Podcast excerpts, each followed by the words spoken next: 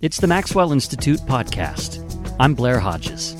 Latter day Saints are a question asking people. So said Elder Dieter F. Uchtdorf during a church education system fireside a decade ago. Listen. What about doubts and questions in principle? Is it all right to have questions about the church or its doctrine? My dear young friends, we are a question asking people. We have always been because we know that inquiry leads to truth. That is the way how the church got its start from a young man who had questions. In fact, I'm not sure how one can discover truth without asking questions. Inquiry is the birthplace of testimony. Some might feel embarrassed or unworthy because they have searching questions regarding the gospel, but they needn't feel that way. Asking question isn't a sign of weakness. It's a precursor of growth. God commands us to seek answers to our questions and ask only that we seek with a sincere heart, with real intent, having faith in Christ. When we do so, the truth of all things can be manifest to us by the power of the Holy Ghost. The Maxwell Institute's executive director, Spencer Fluhman, recently addressed this pressing topic during Brigham Young University's 2019 Women's Conference. In this episode, we're pleased to bring you his address, answering sincere questions about the gospel of Jesus Christ. If you'd like a transcript of these remarks, sign up for the Maxwell Institute monthly newsletter. We'll include the transcript in our next issue. Can sign up at bit.ly slash Maxwell News. By the way, stick around because at the end of the devotional remarks, Spencer Fluhman will join me to talk about a new book series that the Maxwell Institute's producing about the Book of Mormon. And now Spencer Fluhman presents Answering Sincere Questions about the Gospel of Jesus Christ. Sisters, it's good to be with you. We are here to wrestle together today with a task that likely will fall to each of us at some point in our lives to answer difficult gospel questions. You noticed perhaps that the word sincere was included in this session title. I'll be addressing sincere questions today. Liz is offered to answer sarcastic or snarky ones. Just kidding.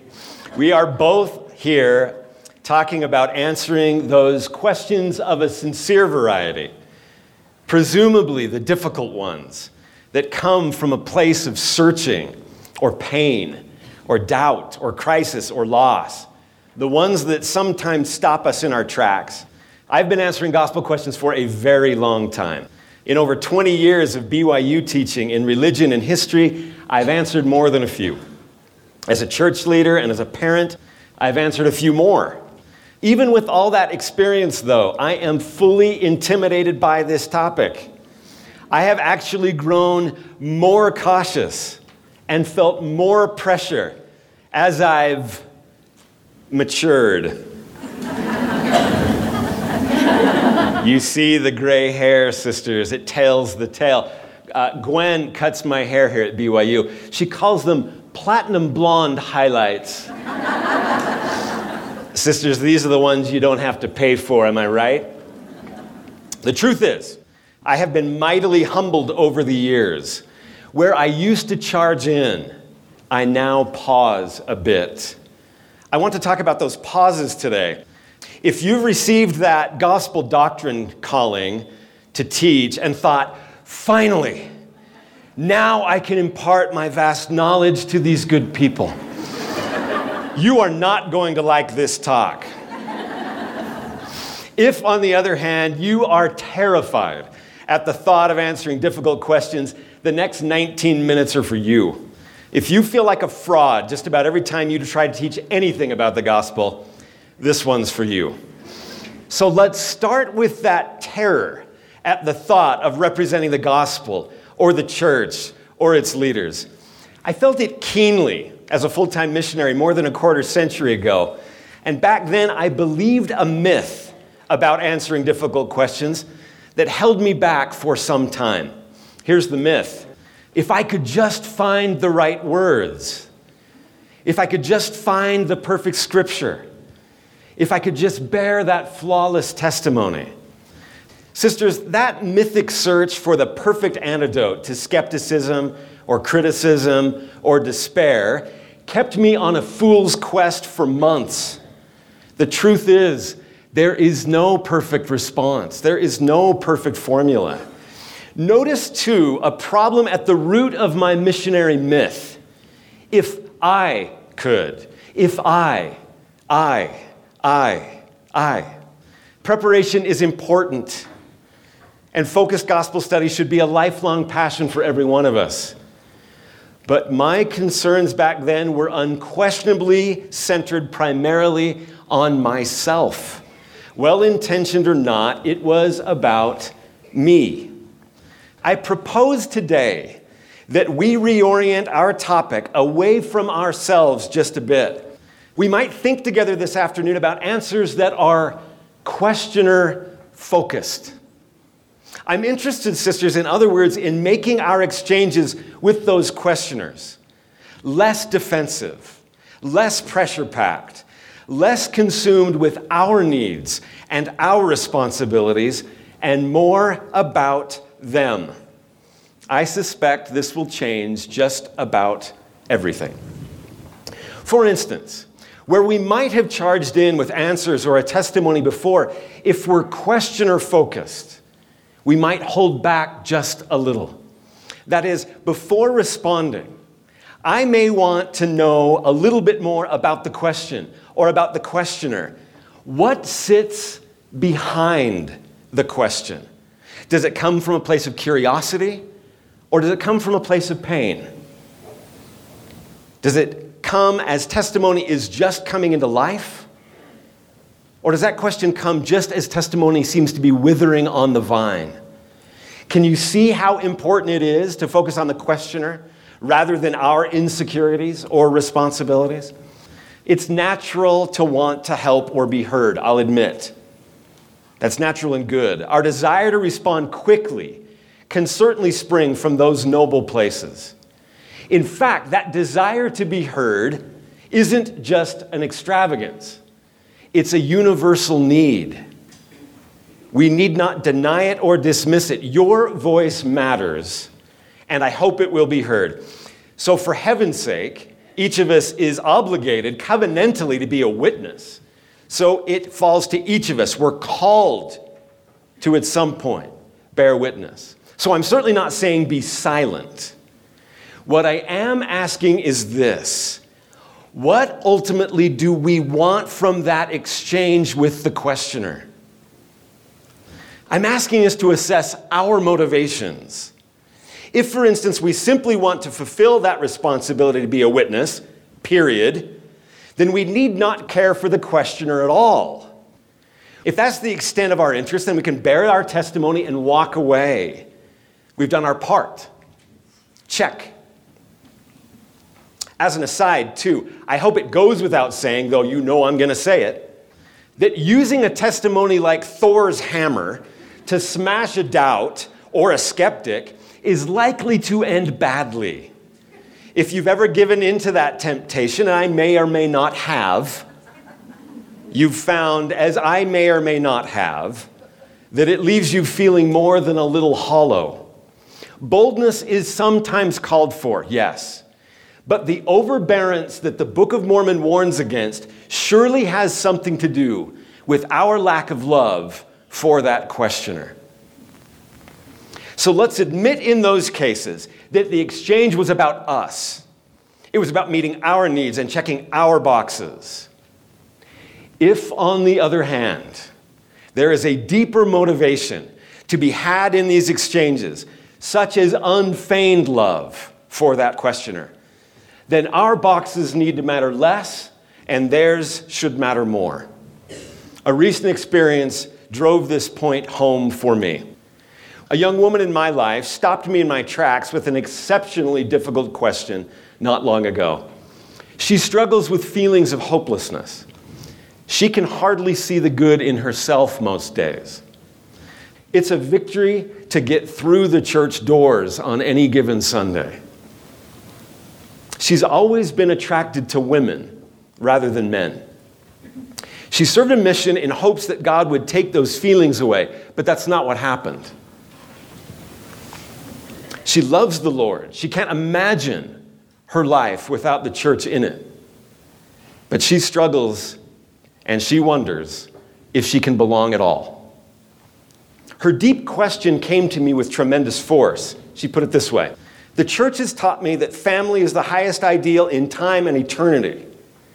But that is not an option for me.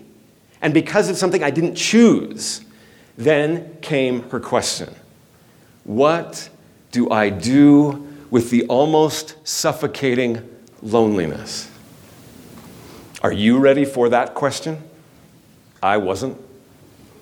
What would you have said? My mind started racing for an answer, but the Spirit constrained me. I sat in silence for some time, and the words of a covenant came into my mind with force equal to the pain in her question. Finally, I spoke, albeit cautiously. I said, It seems to me that you are in mourning. You are mourning loss. And I am covenantally bound to mourn with you. And so that is what I am going to do. I don't have an answer right now. I'm just going to mourn with you, and we're going to go from there.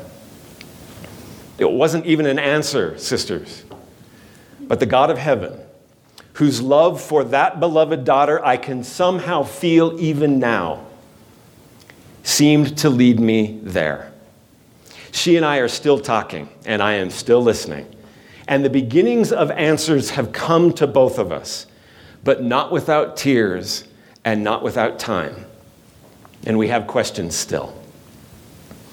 Sisters, have you noticed the bait and switch I'm perpetrating here?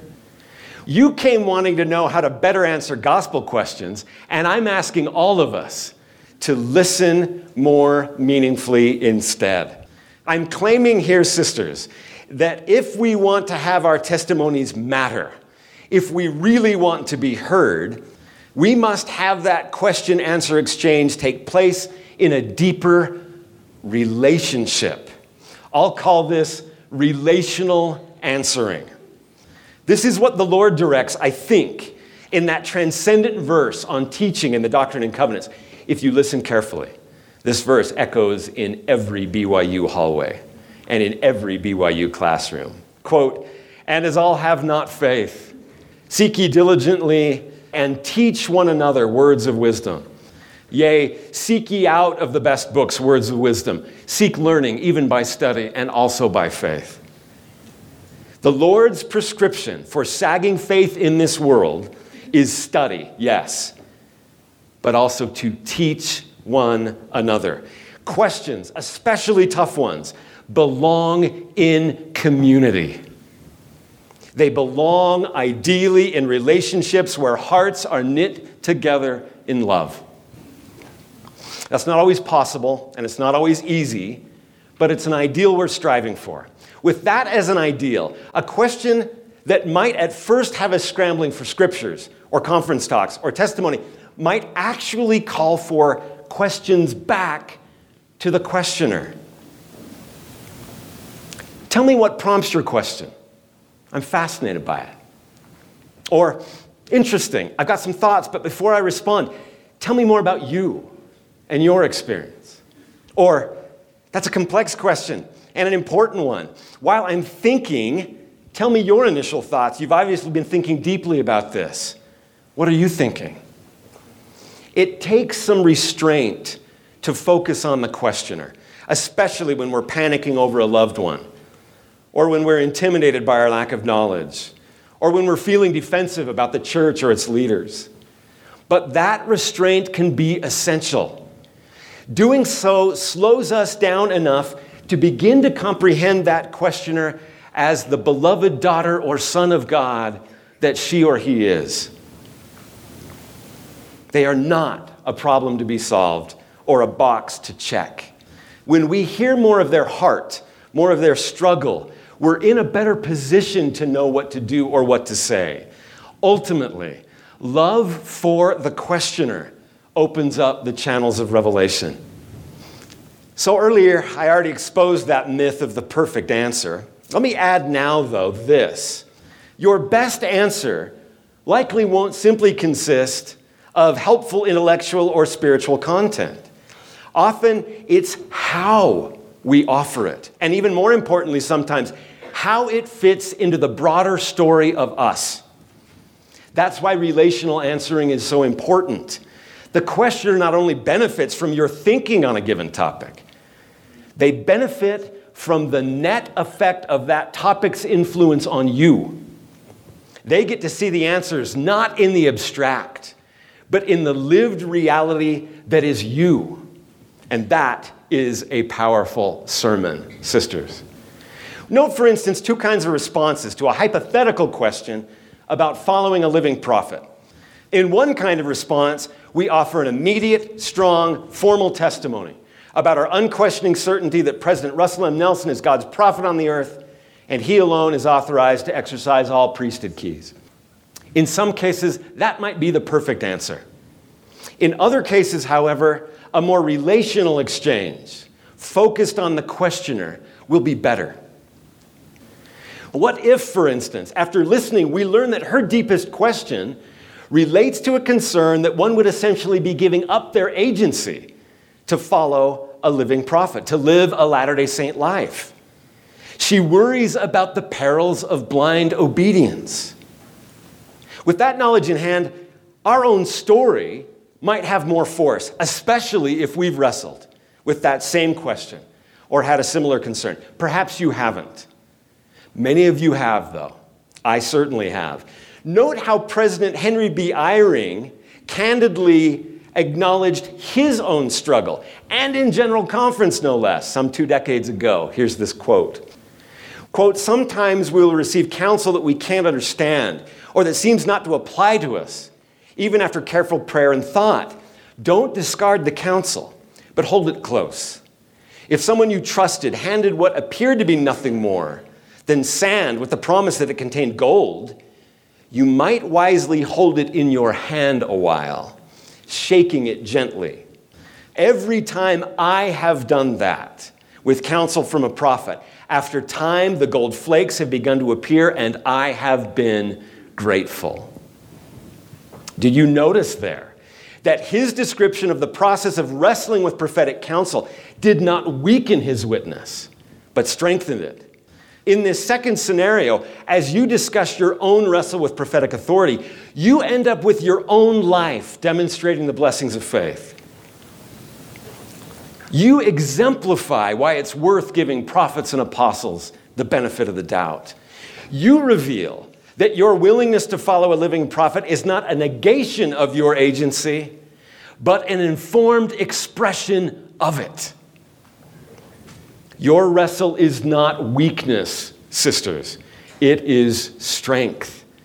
As that questioner hears of your struggle and growth, they can potentially see themselves in your response, wrestling as they are with the weighty prospect of prophetic leadership.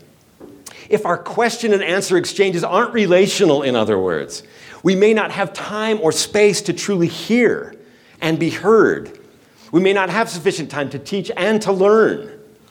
If you're successful, you'll go in expecting to teach something to a questioner, and if it's a truly relational exchange, you'll come away having learned something yourself. You came eager to give, and you've both received. In the end, you and your questioner will have understood one another. You'll both be edified, and you'll rejoice together. Again, it's not always possible. But that's the scriptural ideal as I understand it. Sisters, I acknowledge that some here feel exceptionally weak in testimony or gospel knowledge. Does that describe you? Do you feel broken? Are you perpetually working on your spirituality? Are you constantly, evermore in process? Good.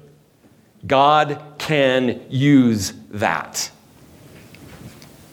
If you fit those descriptions, we have a word for that faith.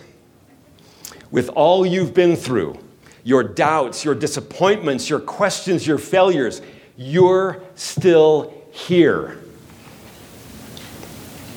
I can't underscore that with enough ink. You're still here. That is the definition of faith. You are the definition of faith. What if someone, knowing all you've been through and knowing all the burdens you carry today, were to ask you, Why are you still here? Why are you still trying? Whatever you might say in answer to that question is your sacred gift to the world. Can you see that your life is a sacred story? Let it ring. As you do, you'll be providing answers to questions, yes, but more importantly, you'll be sharing hard earned insights about your own spiritual process. Those insights will mean as much, probably. How have you come through that disappointment? How have you navigated those valleys of faith? How have you pressed on in the dark night of apparent divine absence? In case it hasn't come through yet, sisters, let me conclude with the bottom line of this address. The most profound answer to the most difficult gospel questions is you. You are our best chance and our best argument. Your life, in all its messiness, still shouts, God is good and Jesus saves. In fact, it shouts it all the more loudly because of the messiness. It isn't the perfection of your answer, and it isn't the perfection of your life that's needed. It's simply you.